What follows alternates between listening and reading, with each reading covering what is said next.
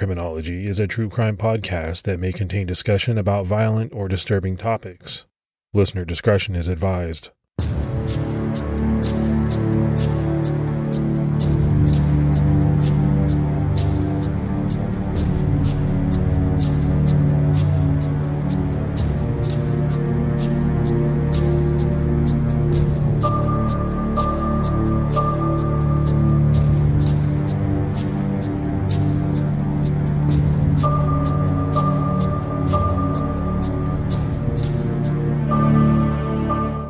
Hello, everyone, and welcome to episode 241 of the Criminology Podcast. I'm Mike Ferguson. And this is Mike Morford. Morph, what is going on with you, man? Not a whole lot. Sitting here, uh, getting ready to sort through some stuff, and I said, you know what?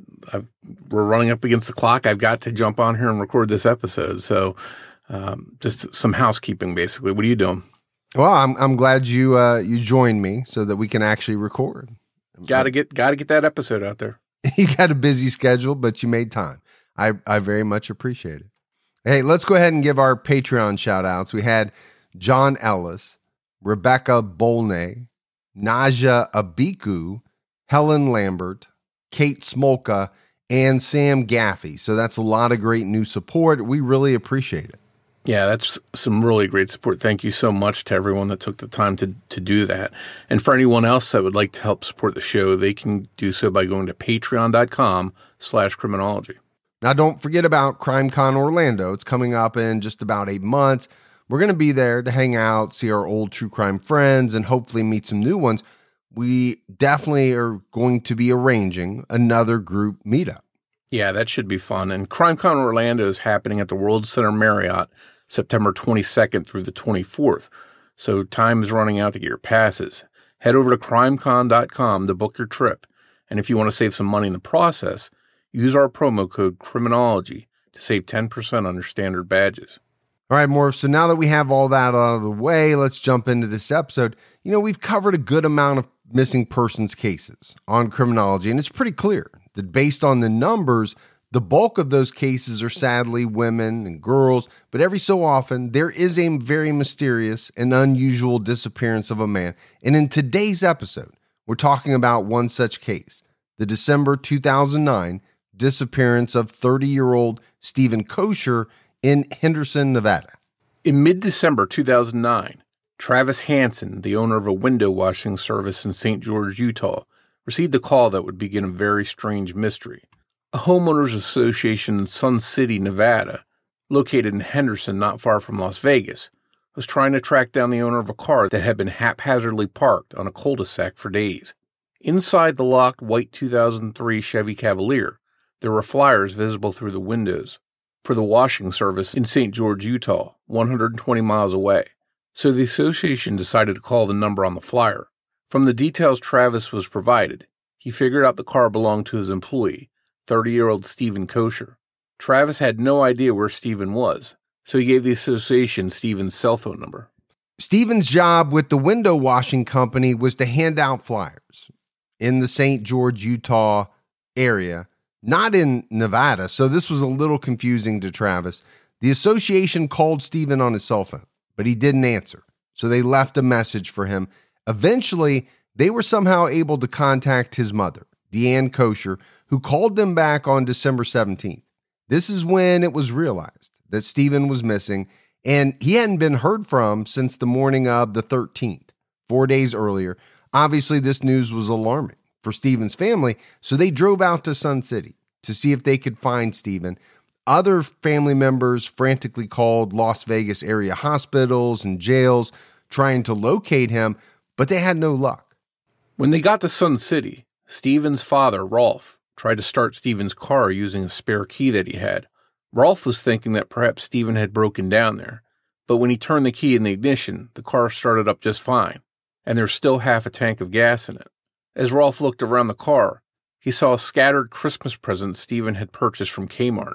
There were also multiple coats, blankets, and a pillow found in the car, as if Stephen had slept there when it was cold. There was also a shaving kit, but his phone and wallet weren't inside the car. It was as if Stephen parked the car there and walked off expecting to return, but he never did. That's when police were called in.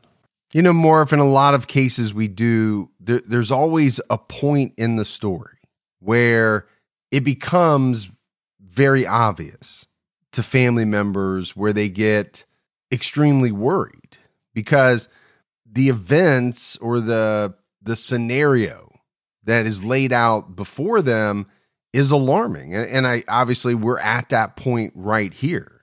They find steven's car. And we've heard this before right? The car starts up. The car has plenty of gas in it. Okay so that's not the issue. It's not as if Steven ran out of gas and had to walk somewhere and they'll find him somewhere else. And then this picture inside the car of it seeming as though Stephen had been living out of it. I mean, there's blankets and a pillow. Yeah, and I think the concern was probably more than it might be if it was close to home because this is in an area where he doesn't live, where he's not supposed to be at. So I think that may have made them more uh, frantic about where he might be and why it was there. Well, that's a great point because you have to factor that in. Why is the car even where it's at? What business did he have uh, of being in that area? But I think before we get too far along in the mystery of what happened to Stephen Koecher, we need to talk a little bit about his background. Stephen Koecher was born on November 1st, 1979 in Amarillo, Texas, to Deanne and Rolf Koecher. He was one of five children. He had three brothers, Michael, Dallin, and Stephen, and a sister, Lisa. Growing up in Amarillo, Stephen was active in Boy Scouts. He graduated from Amarillo High School in 1998. He attended Ricks College, which is now Brigham Young University, Idaho, and then went on to attend the University of Utah. Stephen was a dedicated Latter day Saint, and he went to Brazil for his missionary service and was fluent in Portuguese. In 2007, Stephen started working for the Salt Lake Tribune. In 2008, he moved to St. George because he didn't like the cold weather in Salt Lake. They had a very cold winter that year, and St. George had a little bit warmer climate. He also didn't like the night shift. He was working at the Tribune, so he moved to St. George and worked as an advertiser for the website Matchbin. After one month, though, Matchbin let him go, and he ended up handing out flyers for the window cleaning service. Once police became involved in the search for Stephen, they tried to build a timeline and connect some dots. The first hurdle was that no one knew why Stephen had headed to Nevada in the first place. The window washing service that he was passing out flyers for didn't cover that area, so it wasn't a work trip. If Stephen was hoping to expand and find new customers, he never got around to passing out any flyers in the area. No one reported seeing or receiving one. His friends and family also couldn't explain why Stephen had gone there. Digging into Steven's past, though, police found that he had recently made a drive to Nevada and back for reasons unknown. On December 10th, Steven had left his St. George, Utah apartment in the middle of the night and he drove to Salt Lake City, about 300 miles away, and got gas at a Maverick station. 125 miles later, he stopped for gas again at a Flying J in West Wendover, Nevada. And just a quick note about Steven's car it was a small Chevy Cavalier, which had a flex fuel system. So it had a regular gas tank and a, CNG or compressed natural gas tank. The car, if both tanks were full, could go about 400 miles before running out of gas. About 100 miles after getting gas in West Wendover, Nevada, at around 11 a.m., he traveled to Ruby Valley, Nevada. This is a city about six hours north of Las Vegas. While in Ruby Valley, Steven stopped at the family home of an ex girlfriend, Anne Marie Neff. Anne Marie's parents were at home, and they had no idea that Stephen was coming by. He told them he had just felt like visiting Anne Marie. Anne Marie wasn't home, but the Neffs had lunch with Stephen and caught up. He mentioned that he had been heading to Sacramento to see some family members when he decided to stop by. Stephen told the Neffs that he wasn't sure if he would make it to Sacramento or turn back due to bad weather. It's interesting to note that although the Neffs didn't know it at the time, Stephen didn't actually have any family in Sacramento. If he knew anyone there, they were apparently a stranger to everyone else that Stephen knew. After lunch with the Neffs, which lasted about two hours, Stephen left. He didn't head to Sacramento. he headed back to St. George. He stopped for gas in Salt Lake City, this time at a Tesoro station, and again at a Flying J in Springville, Utah. Around 7:30 p.m., he had dinner at Taco Time in Nephi, Utah. It seems like Stephen was alone during this trip, or at least only paying for his own food. The total at Taco Time was just $3.64. This trip to Ruby Valley and back was a 1100 mile trip. Now, more if I don't know what Taco Time is, I assume it's a, a fast food joint, maybe a, a, along the lines of a Taco Bell. I will say this I miss the days where you could pull in and eat an entire meal for like $3. Those days are long gone, man.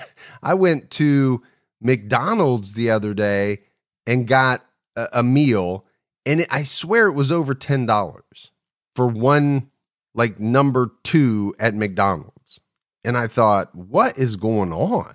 You know, thinking about when you and I were younger, at least in the area where I lived, Taco Bell was the place that you could go kind of late at night.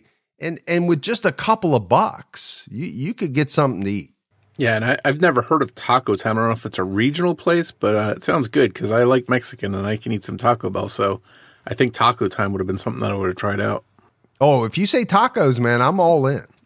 Same here. But yeah, you're the sticker shock you get when you pull up to a drive-through nowadays, especially if you've got a full crew, if you're bringing the full family out, it, it can add up real quick. Yeah, almost like going out to a a, re- a fancy restaurant. I mean, that's that's the kind of prices that it seems like we're looking at. I think sticker shock is uh, is the right word to use. On the tenth, Stephen spoke to his mom, Deanne, on the phone they talked about Christmas and about Stephen going home to Bountiful, Utah for the holiday. They were going to celebrate Christmas and then on the 26th have a larger family reunion. She recalled that he seemed excited to come home and spend time with the family, even though he had been having trouble finding a good job over the holidays. She also told Stephen that she had deposited some money into his bank account so that he could pay his rent for his apartment. He never ended up withdrawing or touching this money. And Deanne had no idea that Stephen wasn't in St. George when they talked on the phone. On December 11th, Stephen handed out flyers for the window washing service. At around 3 p.m., he saw two kids that had been locked out of their house accidentally, with no one home. He used his cell phone to try and call their mom, but there was no answer, so he took the kids to a neighbor's house to make sure they were safe. He also spoke with the bishop at his ward, who promised him a job in early January. The bishop, just like Stephen's mom, didn't perceive any signs of depression or a bad mood when they talked. Stephen also stopped at a Jack in the Box in Washington, Utah on the 10th. He spent just $3.21 there. And talking about a, a, throwback, Jack in the Box was something they had around here or in, in New Jersey where I grew up when I was a kid, and I missed that place. They closed down when I was still pretty young.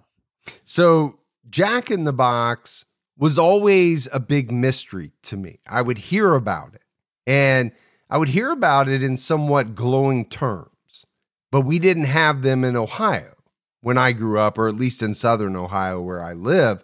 And then they came. And I remember when the store opened, I, I was so excited to go try it. And it was the biggest letdown of any food experience I think I've ever had. It was horrible. And so I was left wondering why had I been hearing about Jack in the Box all this time when it was nothing special at all? Now, maybe it, it is for some people. You seem to have pretty fond memories of it.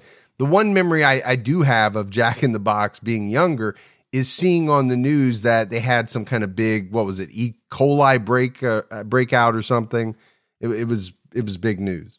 Yeah, I know the rumor when I was a kid was that they got closed down because they were selling kangaroo meat or something like that. But who knows if that's just an urban legend. But what I think is interesting here is that some of these places that Stephen's stopping at, maybe it's a regional thing, but there are restaurants that I haven't seen in, in my areas that I've lived in, uh, at least quite in in quite a while. So maybe it, uh, just the area that he's traveling in, it's popular out there. Well, I thought Jack in the Box was a Western chain, like California, you know, Nevada, out, out that way. That's what I always thought. and then they made their way east. But you're saying that that you ate there as a kid, so I, I'm not sure. I just know I did not like it, and I never went back. It was a one time only thing. On December 12th, Stephen took off on another long trip. His phone pinged in Overton, Nevada, near Lake Mead in the morning. That evening, he stopped for gas and snacks at a Shell station in Mesquite, Nevada, near the Arizona border. Three hours after that stop in Mesquite, around 8 p.m., he was in St. George again at Kmart buying presents for his brother's kids for Christmas. The two cities are only about 45 minutes away from each other, so there's quite a gap in time there. Around 10 p.m., a neighbor saw Stephen get home and go into his apartment. So this leaves another large gap in time since Stephen's apartment was only a short distance away from the Kmart, not two hours away. So more, you know, as authorities are, are putting kind of the timeline of his movements on on different days together, obviously they're able to get some good information about where he was on certain days at certain times, but there are gaps. You know, if he's driving around, okay, they don't know what he was doing during that time, but there are, you know, some of these where he's at Kmart and then he goes home, but Kmart is close to his home, but yet it's two hours before he gets there. And so, you know, th- there's some mystery to those parts. Yeah, and I think it's important that to really fill in the blanks as much as possible because you never know if one of those little missing chunks of time holds some kind of clue that might help solve the case in the long run. Yeah, I think it's important, but it's also difficult, right? To really fully vet out what somebody was doing during points in time where no one saw them. Okay, how do you figure it out? At 10:30 p.m. on December 12th, Stephen left his home again. It's unknown where he went or what he did, but the next morning at around 8 a.m. Vegas time or 9 a.m. Utah time, Greg Webb, the president of the ward Stephen attended, called him asking to attend the 11 a.m. meeting because he was out of town. Stephen told him that he was actually in Las Vegas at the time of Greg's call, so he wouldn't be able to do it. So Webb told Stephen he would find someone else. Unfortunately, Greg Webb didn't ask Stephen what he was doing in Las Vegas. Perhaps if the conversation had turned in that direction, it may have revealed more clues where Stephen was or what he was doing.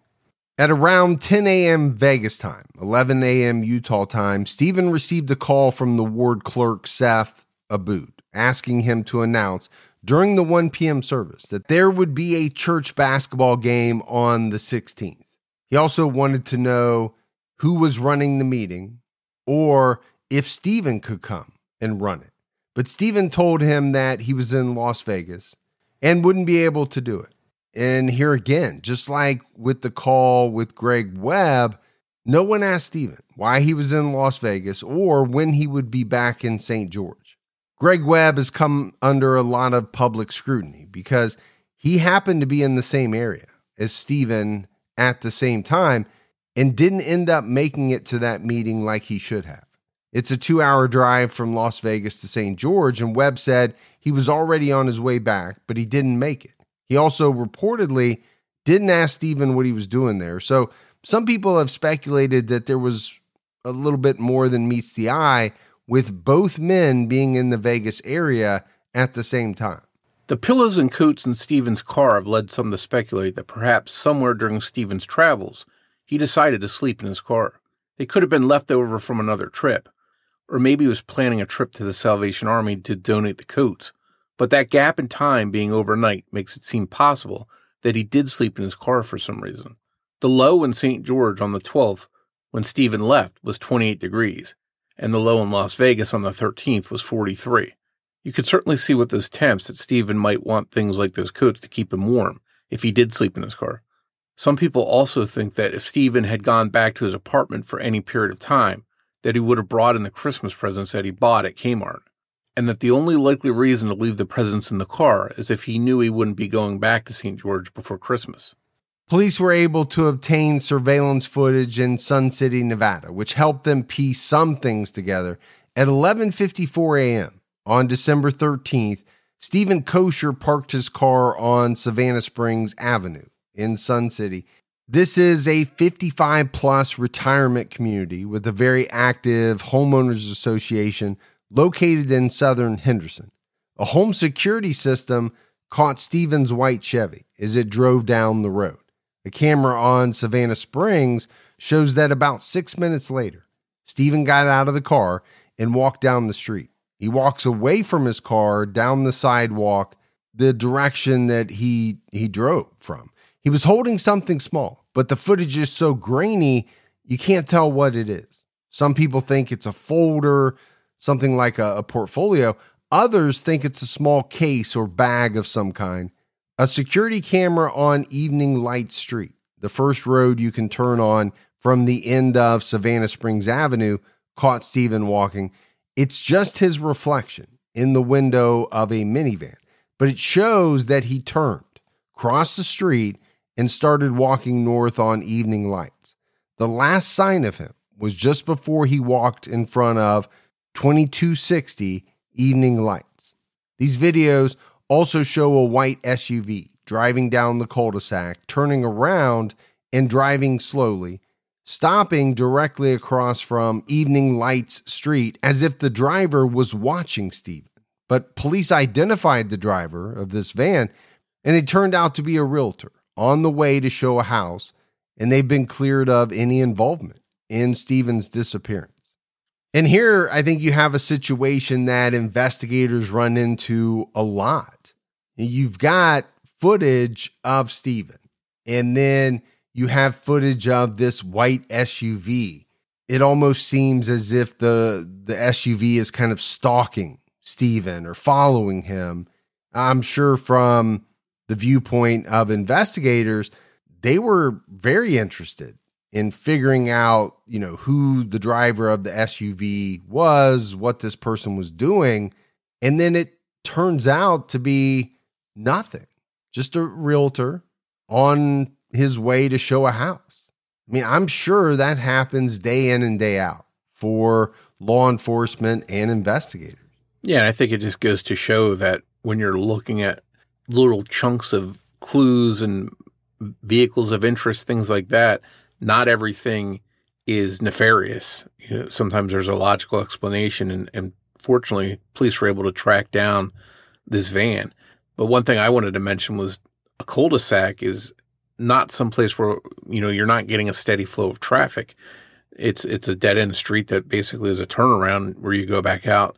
So I used to live on a cul-de-sac, and when we would get people coming in, you paid extra attention to them because you thought, okay, they're here to see me or one of the neighbors. Uh, or if they weren't, then you, what are they doing here? So I, I think when you're on a cul-de-sac, it's a little bit of a closed in area. It, it's easier to pay attention to people and anyone there is going to get some attention. Police also determined that at around 5 p.m. on December 13th, roughly five hours after Stephen parked his car, his phone pinged near Arroyo Grande Boulevard and American Pacific Drive, this was more than 10 miles northeast of 2260 Evening Lights in Savannah Springs Avenue, where he left his car. At 7 p.m., his phone pinged another two miles north of that location, on a different tower near Whitney Ranch, another subdivision of Henderson. Early on December 14th, his phone pinged again. This time it was near the interchange between Interstate 515 Route 93 and Russell Road, yet another two miles north of the last ping. That ping was the result of Stephen's landlord, Brett Bishop, who had sent him a text which caused it to ping. One hour after that text, Stephen's phone pinged again in the same location. Someone used his phone to check a voicemail. His phone showed activity in that area for two days, presumably before the battery died and it stopped pinging. So, Morph, here, I think you have another mystery for investigators, right? They know where Stephen's car was. And then you have these cell tower pings that, you know, move sometimes, you know, miles from one ping to another. I, I think the issue with a phone pinging is that how do you know that the person who owns the phone actually has the phone and is also kind of traversing that path? I, I don't know how you can say that for sure in every situation, you know, either Stephen was with his phone and he re- is receiving texts or someone else has his phone and it's still going to ping because the text comes through. Now, when you get to someone checking his voicemail, okay, maybe that's a little different depending on how hard it is to check the voicemail on that phone. Do you need a code? Do you need a face ID? That part I don't know. And one thing we have to consider too is if it was Stephen using the phone, how did he get to this area? Because it's a pretty good distance. He definitely didn't drive there because his car was parked at this spot the entire time. So it's hard to think that he walked out there. So if he got a ride, who did he get that ride with? According to a police report from the St. George Police Department, the final outgoing call from Stephen's phone was made at 8:04 a.m. Utah time, 7:04 a.m. Las Vegas time on December 14th. There is a redacted phone number listed in the report, which is odd because this was supposedly a call to Stephen's voicemail and his phone number wasn't redacted in the report. If Stephen had used the pre-programmed button that is on some phones to call his voicemail, it should have been his number or a standard voicemail number, and there would be no reason to redact that. This last call lasted 10 seconds, which is definitely enough time for someone to check for a message, but really not enough time for much else. It's important to note that while this was reported to be the final outgoing call, it's no longer reported as the final activity on his phone. And I think that word activity is very important. We don't know what that activity is. Police haven't said what it is, they haven't released that information, but it's almost as if something else happened with the phone after that call. There was an additional activity. Isn't it amazing that we live in a world where you can get anything you need when you need it right to your door? With DoorDash, you can get pretty much anything. And whether you're sick and you don't feel like getting out of the house, DoorDash has you covered. Maybe you're at a party and you run out of alcohol or ice or something like that, but you want to keep that party going. You need a little assist. DoorDash has you covered. Sometimes my wife and I, we just don't feel like making dinner. We're tired we want to watch a show, that's when we hit DoorDash. DoorDash makes it easy to get the food that you want without all of the hassle. And I'm always amazed when I go on DoorDash by the selection. You know, whether you're in the mood for fast food or something a little fancy, maybe a nice steak. I know around me, they have just about everything. The hardest part for my wife and I is deciding on what we both want. That's the only trouble we ever have. DoorDash, your door to more. Download the DoorDash app now to get almost anything delivered. Must be 21 and over to order alcohol. Drink responsibly. Alcohol available only in select markets. On December 15th, two days after Stephen's phone stopped pinging, the Sun City's Homeowners Association parking enforcement called Stephen's boss at the window washing service. We talked about this earlier. This is really when the investigation was set in motion. Police next focused on Stephen's personal life and whether there were any clues that might explain his disappearance. They read through a journal that Stephen kept, but there was nothing in the journal that indicated any enemies or any plans to leave, travel, or take his own life. He mostly wrote about finding a job and finding a wife. There was nothing that pointed to why Stephen was in the Las Vegas area, and why he was in Nevada was still a mystery. His search history on his computer and his email account didn't help much either. There were just a lot of job applications and things related to job searches, but nothing that provided clues about what happened to Stephen. As we see very often in these cases where an adult disappears, one theory is that perhaps Stephen took off to start a new life. 28 year old Susan Powell had disappeared one week earlier in Utah. Her husband, Joshua, and his dad, Stephen Powell, put forth the theory that Susan was alive and well and had tried to frame Joshua for her own murder. They told the public that they believed that she and Stephen Koecher were in hiding together. To many, it made some sense. Some people thought he may have just helped her get away from her husband, but still had no answer for where he ended up after that. Of course, as many listeners may already know, it turned out that Susan Powell likely hadn't run off at all. It's presumed that her husband Josh killed her and disposed of her body. He eventually took his own life and the lives of his children in an explosion in 2009. At the end of the day, there's really nothing to connect Stephen's case to Susan Powell's. But you would have to say more that it's a very interesting connection that was made or, or, or tried to be made by people.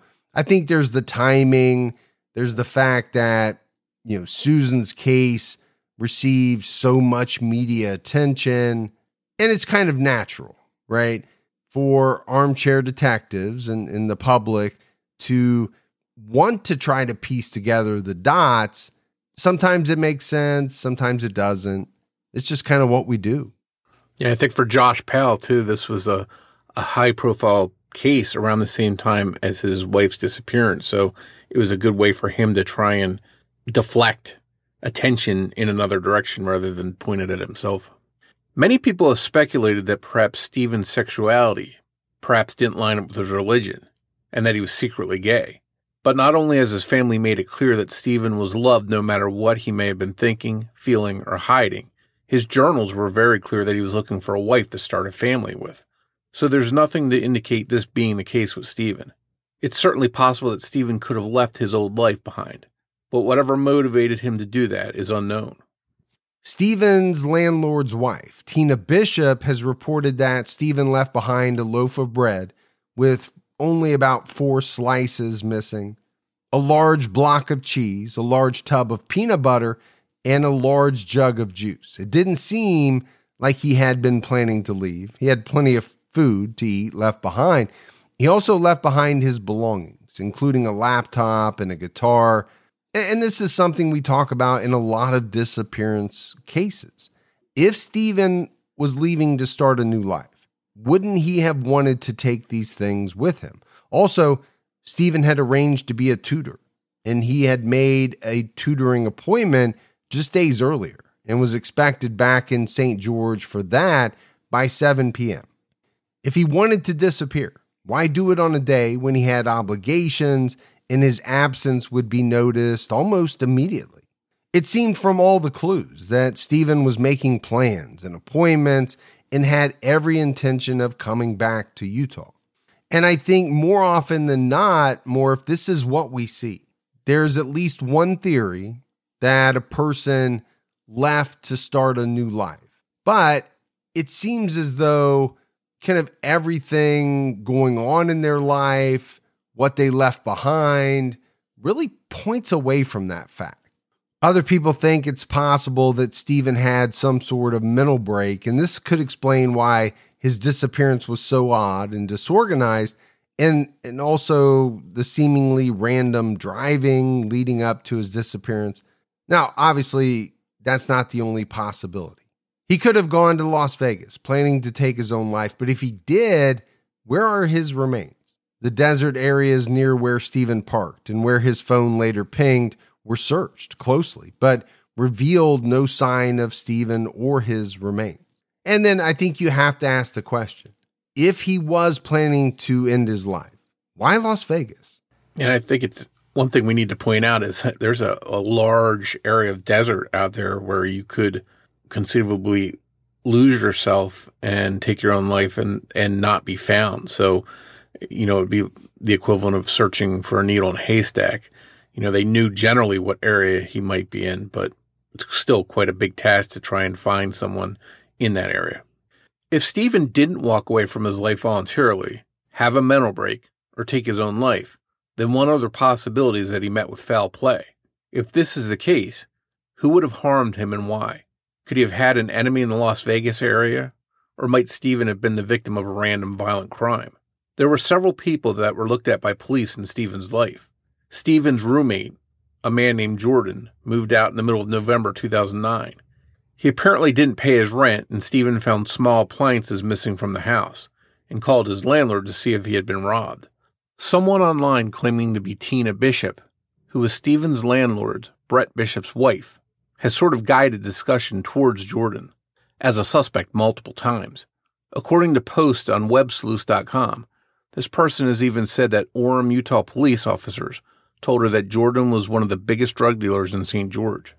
Apparently, Jordan had replaced the knob on his bedroom door with one that locked with a key. And once the Bishops were able to get into that room, they claimed that there was marijuana inside. Tina Bishop remembers tension between Stephen and Jordan. Apparently, Stephen had mentioned to the Bishops that whenever he had leftover food, Jordan would eat it. Jordan also lived a much different lifestyle than Stephen, who everyone described as straight laced. For his part, Jordan didn't have the best things to say about Brett Bishop, mentioning that he had multiple guns laid out in the house, that he came to the home much more frequently than he said he would to check in, and that Brett always was carrying a case that you could hear pills rattling around it. Jordan described it as a small black case. Some have wondered if this could be what Stephen had tucked under his arm in the surveillance video. There was no evidence linking Stephen's ex roommate Jordan or his landlords, the Bishops, to Stephen's disappearance. 13 years after Stephen's disappearance, a neighbor who lived close to 2260 Evening Lights at the time Stephen disappeared and was last seen on camera came forward. The witness's account was very vague, but they claimed they lived on Savannah Springs, the cul de sac that Stephen parked on. This neighbor lived two houses down from the end of the cul de sac. The neighbor said that they spoke to Stephen between 11:54 a.m. when he parked and 12 noon when he walked out of the frame of the surveillance camera for the last time. This neighbor claims they heard their doorbell ring, but by the time they answered the door, they saw Stephen heading out toward the street. When the neighbor came to the door, Stephen called out to him and asked him, "Do you need money?" The resident was confused and didn't recognize Stephen. At that point, it seemed to the witness that Stephen may have realized that he was at the wrong home and he saw Stephen walk away to another home nearby. 2260 Evening Lights. After that, the witness went back inside their home and didn't see Stephen again. So, I mean, to me, this is a, a pretty odd encounter. And I think this encounter between Stephen and the resident has only led to more questions and theories. Some have theorized that Stephen was led to that area by someone who may have simply said, I'll meet you at the house, two houses away from the corner of Evening Lights and Savannah Springs. This could explain the gap between Stephen parking and walking into frame of the camera. He wasn't sitting in his car for five minutes making a phone call or waiting for it to be noon. He went to the wrong house. He waited, and then when no one answered, he went to leave. Then, when someone did answer, he thought he was at the right house until the neighbor went back inside his house. Confused, he must have realized he was in the wrong spot and decided to just walk over to the other home. This could also explain why Stephen parked where he did. He didn't park around the corner from his possible destination, but perhaps he parked diagonally across the street from where he thought his destination was. We mentioned the home that Stephen was allegedly seen walking to was 2260 Evening Lights, which was owned by a family by the last name of DiMaggio. A neighbor recounted that they saw people at the DiMaggio home at 2260 on the day that Stephen disappeared, moving stuff out of the house quickly.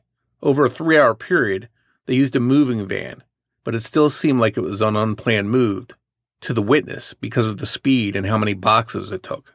A private investigator named Kevin Wyatt, who has investigated this case, believes that Stephen may have gotten to his intended location and mentioned to someone there that he had just gone to the wrong house.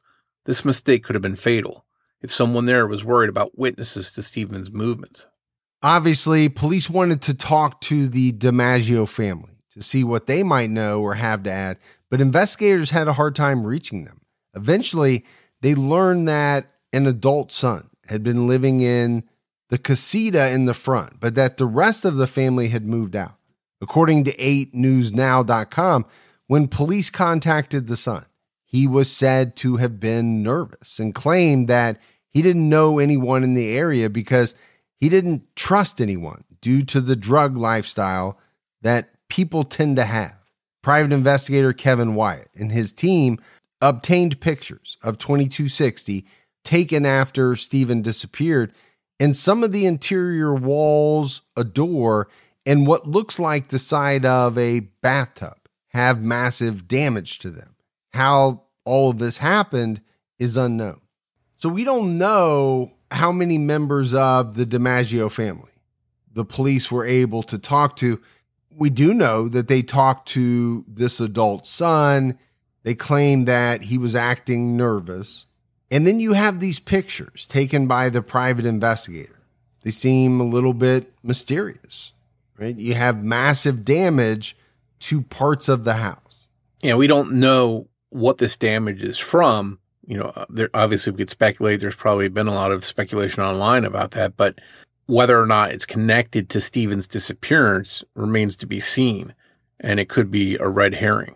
But no doubt, when someone disappears and their last known sighting is essentially walking up to this house, okay, investigators are, are going to hone in on that. One other interesting detail regarding the time leading up to Stephen's disappearance was revealed.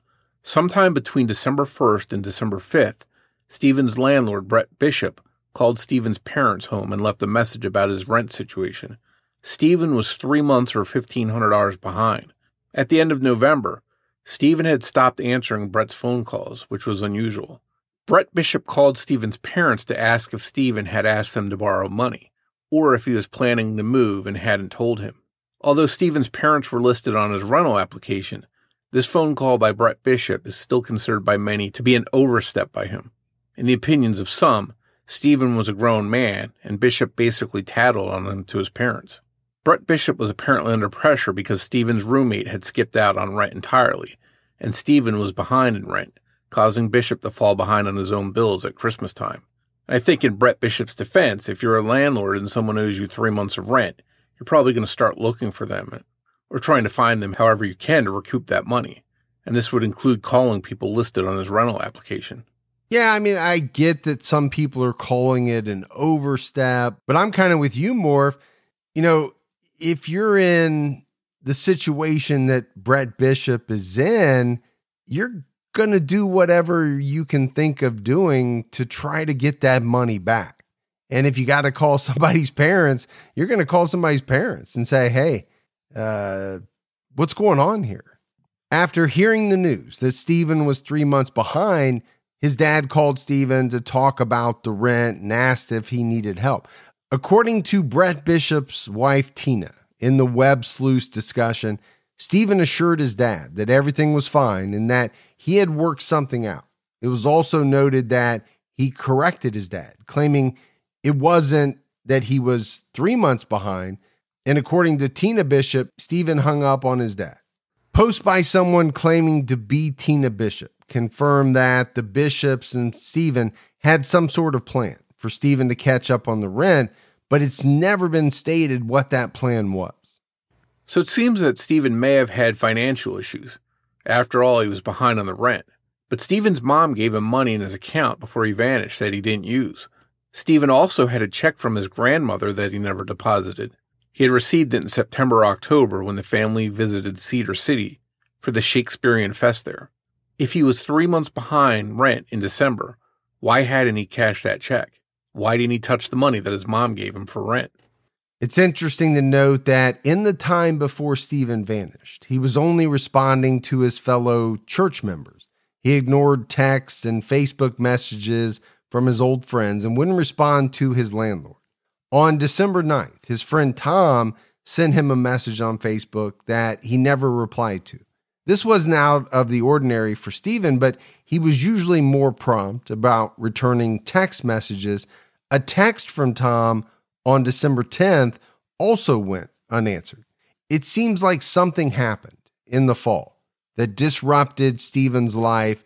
If we knew what it was, we may know what happened to him. It's that lack of answers that has led to continued theories and speculation. If Stephen was delivering something illegal or secret and it got him killed, who was he delivering it for? Who was the package for that he seemed to be carrying and what was in it. It seems, according to Web post, that Stephen's landlord, Tina Bishop, and his ex roommate Jordan both seem to vaguely point fingers in each other's direction, and both have spoken out about the case. The adult son who lived at 2260 Evening Lights, who won't talk about the case, is alleged to have a violent criminal record. But then again, apparently so does Stephen's landlord, Brett Bishop, and Stephen's roommate, Jordan. It seems as if a lot of people in this case have checkered past. The leading theory online is that Stephen made a deal to deliver something for Brett Bishop, perhaps to clear his rent debt, and ended up at a murderer's house. Normally, the drug deal gone wrong theories are, are pretty far out there. But this time, there's actually a little bit that might make you buy into that theory a little bit more. In August 2009, Brett Bishop's neighbor in Orem, Utah, reported a suspicion that Bishop was trying to hide a stolen 2005 Porsche SUV. It turned out to be a Porsche stolen from a car dealership in Scottsdale, Arizona in April 2005. The plates on it belonged to a Toyota Tundra, and the VIN had been altered to attempt to hide the theft. A search of Brett Bishop's home revealed multiple guns, scopes, a homemade silencer, marijuana, scales, pipes, rolling papers, a medical marijuana ID card in Bishop's name, pills without prescriptions on the bottles, and prescriptions for multiple different people for things including Xanax, Valium, hydrocodone, Percocet, morphine, and two different muscle relaxers. Clearly, this is some serious and hardcore stuff. Many people think that Stephen could have been duped into delivering something illegal, like being told it was something else or being told it was somehow legitimate, or that Stephen had no idea what he was doing at all. Others say that perhaps he knowingly was involved in delivering drugs to help himself financially. But those who knew Stephen say he never would do anything illegal. And maybe Stephen had this one secret or other secrets. And so far, those secrets that may help solve this case have remained buried. If you have information about the disappearance of Stephen Koecher, you can submit anonymous tips through Crime Stoppers by calling 702 385 5555. I think in this case, there's a lot to dissect and try and sift out. From all accounts, Stephen Koecher was a good guy and had a good reputation, wouldn't be mixed up in anything shady. But at the end of the day, we're left to wonder what brought him out there in the Las Vegas area. And from what police could gather, he was out there before this time that he disappeared. He was out there days earlier. So whatever was bringing him out there could hold the clue to what happened to him. Yeah, one of the things that I look at are the people surrounding Stephen Koecher. You know, his his roommate had a record. His landlord seemed uh, to be a little shady. He had a, a record.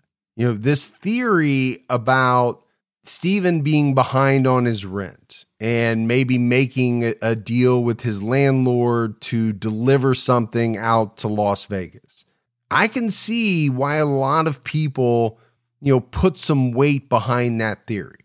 You know, Stephen may have had no idea what he was delivering, basically only knowing that by doing so, he was getting out from under you know, this back rent. You could see that scenario playing out. And then obviously, depending on what he was delivering, it could have put him in a situation that he normally would have never found himself in, associating with someone who ultimately intended to do him harm. One of the things that really piqued my interest is this 2260 Evening Lights. obviously it comes up again and again in the story. You know, why did these individuals move out so quickly as some neighbors said they did? And then you have the adult son who stayed behind. What role, if any, did he play in the disappearance of Stephen Koecher? Yeah, I think that's one of the most frustrating parts of this whole case is you have an eyewitness – saying that Stephen walked to this house and then he's never seen again. Now, that doesn't mean people at that house any, had anything to do with his disappearance, but they might hold crucial information And if they shared that with the police, we don't know. That's something that hasn't come out. What level of cooperation there were there was, or if they could supply police with any kind of answers. And then we have another little piece of the mystery right after that is how does his phone start pinging in this area that's, you know, miles away from this location over a certain period of time and seem like it's moving out there? Was it Steven with the phone out there or did someone else take it out there? And I think that's a, a whole another piece of the mystery. Well, at the end of the day, this is a very mysterious case. So you can see why, you know, people are going through it and discussing it and talking about it on places like Web and and things like that because people are trying to put the pieces together. We have a lot of pieces to the puzzle, but there are a lot that are missing. And I think that's one of the things that's very tough about the the case of Stephen Koecher. I think for the truth to be revealed, some of those missing pieces are going to have to fall into place. And I think that's only going to happen if somebody decides to come forward who can shed light on what really happened. Hopefully that happens sooner than later. Yeah, and we did see the one witness who came forward years after Stephen went missing with some important information, so maybe it's not too late. But that's it for our episode on Stephen Koecher. If you love the show and you haven't done so yet, just take a minute, go out, give us a rating, a review. Keep telling your friends. That word of mouth about the Criminology podcast really helps us out. If you want to find us on social media, we're on Twitter with the handle at Criminology Pod. You can also find us on Facebook by going to facebook.com slash criminology podcast, or you can join our Facebook discussion group, Criminology Podcast Discussion and Fans some Morph, that is it for another episode of Criminology. But we'll be back with everyone next Saturday night with an all new episode. So until then, for Mike and Morph, we'll talk to you next week. Take care, everyone.